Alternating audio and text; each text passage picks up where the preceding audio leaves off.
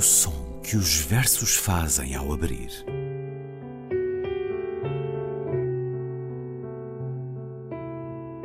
Se leio um livro e ele torna o meu corpo tão frio que fogo nenhum o pode aquecer, sei que isso é poesia. Emily Dickinson. Com Ana Luísa Amaral e Luís Caetano.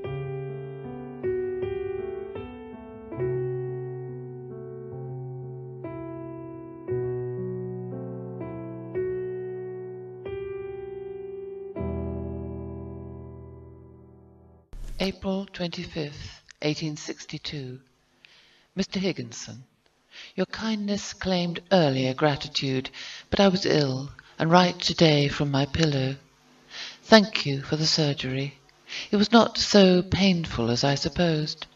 I bring you others as you ask, though they might not differ. While my thought is undressed, I can make the distinction, but when I put them in the gown, they look alike and numb. You asked how old I was.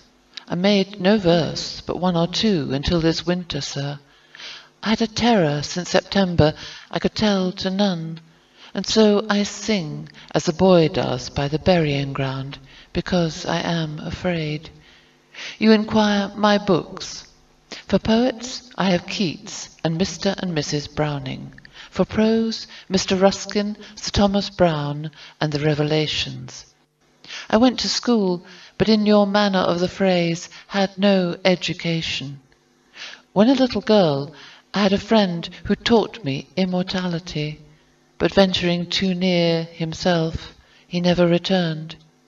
Soon after, my tutor died, and for several years my lexicon was my only companion. Then I found one more, but he was not contented I be his scholar, so he left the land. You ask of my companions. Hills, sir, and the sundown, and a dog large as myself that my father bought me. They are better than beings, because they know but do not tell, and the noise in the pool at noon excels my piano. I have a brother and a sister. My mother does not care for thought, and father too busy with his briefs to notice what we do. He buys me many books, but begs me not to read them, because he fears they joggle the mind. They are religious, except me, and address an eclipse every morning whom they call their father. But I fear my story fatigues you. I would like to learn. Could you tell me how to grow, or is it unconveyed like melody or witchcraft? You speak of Mr. Whitman. I never read his book, but was told that it was disgraceful. I read Miss Prescott's Circumstance, but it followed me in the dark, so I avoided her. Two editors of journals came to my father's house this winter and asked me for my mind, and when I asked them why, they said I was penurious, and they would use it for the world. I could not weigh myself, myself. My size felt small to me, I read your chapters in The Atlantic and experienced honor for you. I was sure you would not reject a confiding question. Is this, sir, what you asked me to tell you? Your friend, E. Dickinson. 25 de abril de 1862. Sr. Higginson, a bondade que o senhor demonstrou solicitava mais pronta gratidão, mas estive doente e escrevo-lhe hoje daqui da minha almofada. Obrigada pela cirurgia, não foi tão penosa como eu supunha. Aqui estão outros, embora não devam ser muito diferentes. Quando o meu pensamento está despido, consigo fazer a distinção, mas quando lhes coloco roupa, parecem-me todos semelhantes e frouxos. O senhor pergunta-me que idade tenho. Nunca fiz versos, só um ou outro, até este inverno. Tive um terror, desde setembro, que não pude contar a ninguém, por isso canto como fazem os rapazinhos no cemitério, porque tenho medo. Pergunta-me ainda dos meus livros. Por poetas tenho Keats e o Sr. e a Sra. Browning, por prosa o Sr. Ruskin, Sir Thomas Browne e o Livro das Revelações. Fui à escola, mas como se costuma dizer, não tive educação. Quando era menina, Tive um amigo que me ensinou a imortalidade, mas porque dela se aventurou demais, não regressou. Pouco depois morreu o meu tutor e durante muitos anos o meu léxico foi o meu único companheiro. Depois encontrei outro tutor, mas ele não desejou que eu fosse a sua pupila e partiu. Pergunta-me o senhor das minhas companhias, são os montes e o sol pôr e um cão tão grande como eu que o meu pai me comprou. São melhores que as pessoas porque sabem, mas não dizem. E os sons no lago, à noite, são bem mais belos que os sons do meu piano. Tenho um irmão e uma irmã. A minha mãe não se interessa pelo pensamento e o meu pai está sempre demasiado ocupado com os seus assuntos para reparar naquilo que fazemos. Compra-me muitos livros, o meu pai, mas implora-me que os não leia porque receia que eles me abalem a mente. São todos religiosos, menos eu, e todas as manhãs falam um eclipse a que chamam pai. Mas temo que a minha história o possa fatigar. Eu gostaria muito de aprender. Poderá o senhor dizer-me como hei de crescer ou é isso oculto, como a melodia ou a feitiçaria? Sobre o Sr. Whitman, nunca li o seu livro, mas dizem-me que é vergonhoso. Li Circumstance de Miss Prescott, mas seguiu-me no escuro, por isso evitei-a. Houve dois editores de jornais que vieram à casa de meu pai este inverno e perguntaram pela minha mente, e quando eu lhes perguntei porquê, disseram que eu era destituída e contaram a muita gente. Nunca me consegui pesar, a mim. O meu tamanho sempre o senti como pequeno. Li os escritos que o senhor publicou em The Atlantic e senti a honra como se fosse minha. Tive a certeza de que o senhor não iria rejeitar uma pergunta em confidência. Seria isto o que o senhor me pediu que lhe contasse? Sempre sua, é Dickinson. Escutamos uma carta de Emily Dickinson é como se fosse a nossa poeta padroeira neste programa. Uh, julgo que foi com ela que começámos e a ela regressamos todas as semanas escutando um verso que faz parte do indicativo, mas hoje trazemos-la numa faceta que lhe é também muito característica e que ainda hoje lhe agradecemos e com a data desta carta, 25 de abril, sempre eh, em 1862, Emily Dickinson, a partir de Amherst, Massachusetts, onde passou toda uma vida, 55 anos, de 10 de dezembro de 1830 a 15 de maio de 1886. Ela, numa das raras viagens que fez a outras cidades, eh, conheceu Thomas Wentworth e conheceu também o Sr. Higginson. Exatamente. Olá, Ana Luísa. Olá, Luís. Quem é o Sr. Higginson? O Sr. Higginson, nós podíamos, nosso, os nossos programas podiam ser todos sobre isto. Podíamos ir seguindo a obra de eh, Emily Dickinson. Eh, por acaso, um dia, um dia qualquer, é de propor um, não sei, um ciclo, uma coisa qualquer sobre Emily Dickinson, Vamos falar só sobre, eu adoraria, só sobre Emily Dickinson. Bom, uh, o Sr. Higginson, Thomas Higginson, era um coronel Uh, tinha sido um coronel do Exército, era, digamos assim, um homem muito conhecedor e muito respeitado na época, era um ensaísta, era ele próprio uh, escritor. Aliás, ele escreveu. Um abolicionista? Sim, sim, um, um crítico literário. Era um livre literário, um grande crítico literário que defendia, de resto, o voto para as mulheres, por exemplo. Portanto, um livre pensador, como disse. E, de resto, é muito curioso. Uh, eu não sabia quando, naquela altura, mas um belo dia, de, completamente por acaso, deparei-me nos Açores. Uh, com uh, um livro escrito por ele, por Thomas Wentworth Higginson, hum. O Feial e os Portugueses. Ah. Veja lá. É verdade. Portanto, recebemos a sua visita prolongada. Uh, exatamente, que foi coligido, foi, é, é, é, uma antologia coligida por George Monteiro, um grande, um professor da Universidade de Brown. Monteiro? Uh, é Monteiro, Monteiro, George Monteiro, George Monteiro, uh, da Universidade de Brown, um grande conhecedor da poesia americana do século XIX, portanto um especialista quer do Whitman, quer de Emily Dickinson, e curioso. foi ele que coligiu. É muito curioso.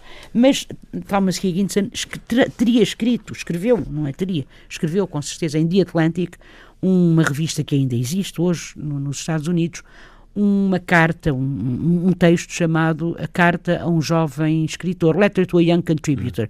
Hum. Contributor, aquele que contribui com textos. Uma espécie assim. de carta de desafio Exatamente. a receber respostas. Exatamente. E então isto, eh, em que ele oferecia uh, uh, em, algumas, alguns um, conselhos sobre como escrever como é que para, para, para escritores principiantes, digamos assim. E a Emily Dickinson manda-lhe, envia-lhe uma carta, esta é a segunda, envia-lhe uma carta pequenina uh, em que lhe pergunta, é uma carta muito engraçada em que ela lhe pergunta uh, estará o senhor ou estará o senhor demasiado ocupado para me dizer se os meus versos estão vivos? E nessa primeira carta manda desde logo quatro poemas. Uh, interessantemente também, nesta primeira carta, ela não assina a carta, mas manda um cartãozinho com o seu nome e depois, a, a determinado momento, diz a mente está tão perto de si própria que não consegue ver com a clareza, por isso lhe envio a si os poemas que nunca mandei a ninguém. Mentira, é falso que nunca ninguém tenha visto ou lido os seus poemas, porque ela, a, a cunhada, ela costumava enviar poemas à cunhada, ela costumava enviar poemas em carta Mas aos assim, amigos. acrescentava um pouco mais é com... de responsabilidade Exatamente. à resposta dele. Não, eu acho que para ela era fundamental, porque no fundo ela está a mandar uma carta Sim. a um crítico literário, Sim. alguém que ela acha que pode Ora bem, ele terá com certeza, nós não temos, as, nós temos as cartas que Dickinson escreveu a Dickinson. E não foram mas poucas, não foram tem... 23 anos de correspondência. Exatamente, que são em três volumes, eu estou com o segundo volume. Esta carta é do segundo volume, do ano de 1862. É um longuíssimo tempo em que eles comunicam, em que eles falam com um, conversam com o outro, até que finalmente, o mais interessante, Luís, é que eles não se conhecem, ou seja... Hum tem que ser quase no fim da vida de Emily Dickinson, depois dela ter sido convidada variadíssimas vezes para ir a Boston, etc. Ela nunca foi. E finalmente é Higginson que vem à casa dela conhecê-la. E depois descreve a mulher a dizer mas coisa tão estranha, uma mulher tão estranha, tão estranha, tão estranha. E, e, e a carta que ele Apesar escreve... de eles terem conhecido bem ao longo destes anos Exatamente, mas sempre... Há muita sedução aqui, não, né? Este... não, não, não, não, não, não, não, não. há uma sedução na, não, na carta não, não me parece, não, não me parece, não, não me parece nada, não. Julgo que não. A sedução amorosa não, não, não me parece não, nada. não necessariamente hum. amorosa, mas de empatia. Não, não, eu acho até que esta carta, eu, eu trouxe até esta carta porque o, o, o nosso programa chama-se O Som que os Versos Fazem ao Abrir, isto é uma carta, mas isto podia ser, tem partes em que podiam ser um poema. Aliás, Sim, toda a carta está cheia, está carregada, não é? De, de, de imagens, de metáforas, coisas tão. Talvez obrigada. seja aí que eu encontro a sedução, quando diz: pois. Poderá o senhor dizer-me como hei de crescer, ou isso é oculto como a melodia ou a feitiçaria. Exatamente, é muito é, engraçado. É muito, poético, é muito, é muito poético. Exata, Pois, exatamente. Não. É, mas eu, eu penso que a intenção, julgo que não, julgo que o que havia entre eles realmente era amizade, não é? Muito, muita admiração da parte dela, primeiro. Hum. Aliás, ela chamava-lhe o seu preceptor, era assim que ela lhe chamava, não é? Tutor, no fundo, ela, ele foi o preceptor, aquele que a guiou sempre. Mas o mais curioso é que repare que ela, a determinado momento, diz, logo no início, aliás, um, escrevo-lhes daqui da minha almofada. Começa logo por, este, por esta coisa estranha, podia dizer, eu estive doente, escrevo-lhe deitada na cama, mas não da minha almofada, obrigada pela cirurgia, não foi tão penosa quanto eu supunha. Mas o que é curioso, Luís, é que esta questão, repare, nós temos todas as cartas de Dickinson a Higginson, ou todas, ou pelo menos, enfim, temos-las, não é? Ele guardou. As cartas que ele, que ele lhe escreveu a ela, nós não temos. Nós não temos as cartas que as pessoas escreveram a Dickinson. Essas foram queimadas, foram destruídas pela irmã. Portanto, nós não sabemos o que é que ele terá feito, mas imaginamos, não é? Quando ela diz obrigada pela cirurgia, não foi tão penosa como eu supunha, que ele lhe terá, já que ela, na, esta é a segunda carta, já que ela na primeira carta lhe enviou quatro poemas, imaginamos que ele lhe terá corrigido uma série de poemas. Aliás, não deixa de ser interessante que na quarta carta, duas cartas depois desta, ela diz mais ou menos isto: os homens não chamam o cirurgião para uh, encomendar o osso, senhor, mas para o reparar, e a fratura por dentro é mais crítica. Então, não deixa de ser interessante porque eh, nós imaginamos que ele, que, que ele lhe faria variadíssimas correções na, na, na, na sua poesia que presumivelmente ela nunca seguiu e nunca seguiu, porque há uma carta também bem interessante em que ela diz: uh, acha, uh, O senhor acha que eu sou descontrolada? You think me uncontrolled? I have no tribunal. O senhor acha que eu sou espasmódica, que eu sou descontrolada, mas eu realmente não tenho tribunal, ou seja, uh, e, e nós, nós, os poemas que nós encontramos são pensamos nós, e ele próprio disse, não é? Ela nunca seguiu as, as minhas, os meus conselhos. Talvez a palavra que nós possamos, que nós podemos aplicar melhor a Dickinson seja subversão mais do que transgressão, porque ela não transgride, ela não, ela não transgride abertamente, digamos assim, ela subverte, não é? Mesmo os poemas e mesmo a carta, a maravilhosa leitura por Margaret Joel Costa. Que escutámos a iniciar eh, o programa, uma leitura feita expressamente para este programa da tradutora britânica Margarete Júlio Costa. Considerada das melhores Muito obrigado, tradutoras. porque foi uma leitura muito, muito agradável. Uma das grandes tradutoras da literatura portuguesa, que já traduziu para inglês eh, Saramago, Essa, Fernando Pessoa ou Ana Luísa Amaral. também, também. Eh, Escutámos-la e mas- agradecemos uma vez mais. Depois escutámos a, a tradução eh, e a leitura de Ana Luísa Amaral. Nessa leitura de, de- eu espero que tenham notado que em inglês, na leitura da, Margaret, eh, se nota o, o- o se nota a música, eh, o ritmo. É um tipo de registro muito, muito, muito, muito poético, muito, liga, muito mais ligado, muitas vezes, à poesia do que àquilo que nós esperamos de uma carta que é sobretudo circunstancial. Quer dizer, repare, o que- como é que ela, a- a Emily Dickinson, a partir dos 18 anos, deixa de ir à igreja. Pronto. E o que é que ela diz? Ela diz assim: são todos religiosos, menos eu, e todas as manhãs falam em eclipse, a que chamam pai. Portanto, esta forma de referir o, o não visto, que é Deus, obviamente, o eclipse, não é? Portanto, o sol está lá, mas não se vê. É profundamente poético. A maneira como ela se autodefine no fim, nunca me consegui pesar a mim. O meu tamanho, sempre o senti como pequeno, eh, está tudo de acordo também com uma outra carta que ela irá, porque, porque eh, Higginson quer conhecê-la. E esta segunda carta já se nota isso. Deve ter-lhe perguntado: o que é que a senhora lê? E ela respondeu-lhe: Eu li Circumstance, que é um pequeno conto de, de Miss, um, um conto sem grande importância, que, de Harriet Prescott, que saiu na, em The Atlantic Monthly, o- portanto, a mesma revista onde, onde, onde Higginson publicava. Mas seguiu-me no escuro, por isso Exato, evitei-a. porque é um conto de fantasmas, sabe? Ah, e, Sim, mas dizer é um isto desta conto. forma é Exatamente, pura dizer- poesia. É pura poesia, não é? Mas por isso é, mas seguiu-me no escuro.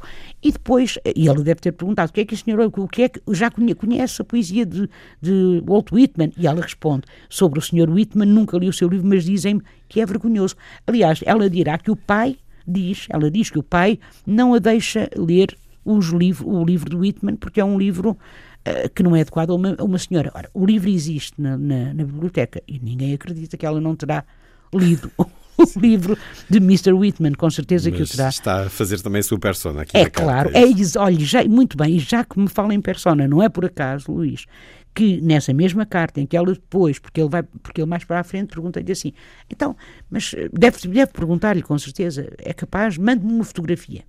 E ela diz, ah, eu não tenho. É mentira, tem. Eu não tenho. E então diz-lhe esta coisa extraordinária. Diz assim: poderia acreditar-me sem. Só assim, poderia. Sem. Sem ponto de interrogação. Without. Portanto, sem, sem o quê? Não, não diz. Poderia acreditar-me sem. Não tenho nenhum retrato de momento, mas sou pequena como a carriça, o passarinho, e o meu cabelo é atrevido como a casca da castanha, e os meus olhos como o xerez no copo que o convidado deixa. E depois diz assim: serve na mesma. O Luís acha que aqui há solução. Claro, claro, com certeza, não é? Pronto, eu, por acaso, não sei, não sei, acho que não. Mas nesta mesma carta ela vai dizer assim: quando me declaro como representante do verso, não quero dizer eu, mas uma pessoa suposta. E isto é extraordinário. Já é noutra, não é? É, o, é, é, é a despersonalização dos modernistas, do Fernando Pessoa, não é? Etc. É são os simbolistas franceses. É isso, mas é também, mas é também, atenção, que poemas que eu escrevi como ah, Noites Selvagens, Noites Selvagens, que é um poema de amor e de esse poema, não quer dizer eu, mas uma pessoa suposta. Eu, eu acho que é, ah, ah, é, é absolutamente, é, é, é, é um, a- as cartas de Dickinson são absolutamente extraordinárias e que de resto foram traduzidas algumas, portanto há, há um- há um livro muito pequenino que passou completamente despercebido, julgo eu, que é de 1995, se não estou em erro, Sim. e que sai pela Colares Editores e que se chama Bilhetinhos com Poemas e que foi que é uma tradução das cartas de Emily Dickinson por Maria Gabriela Lençol e que utiliza o pseudónimo de Ana Fontes. E que ainda Eh, está disponível, creio eu. Eu não sei se está disponível ainda, isso, pois eu isso não Ainda lembro. está disponível na Colares Editora. Emily Dickinson, que todas as semanas, todas as emissões deste programa, nos faz companhia. Ana Luísa, até para a semana. Até para a semana, Luís.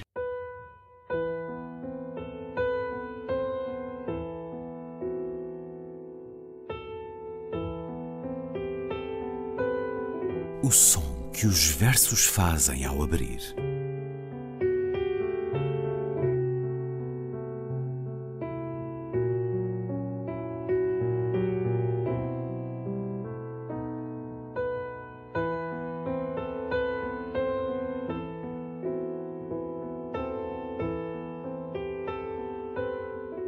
Com Ana Luísa Amaral e Luís Caetano.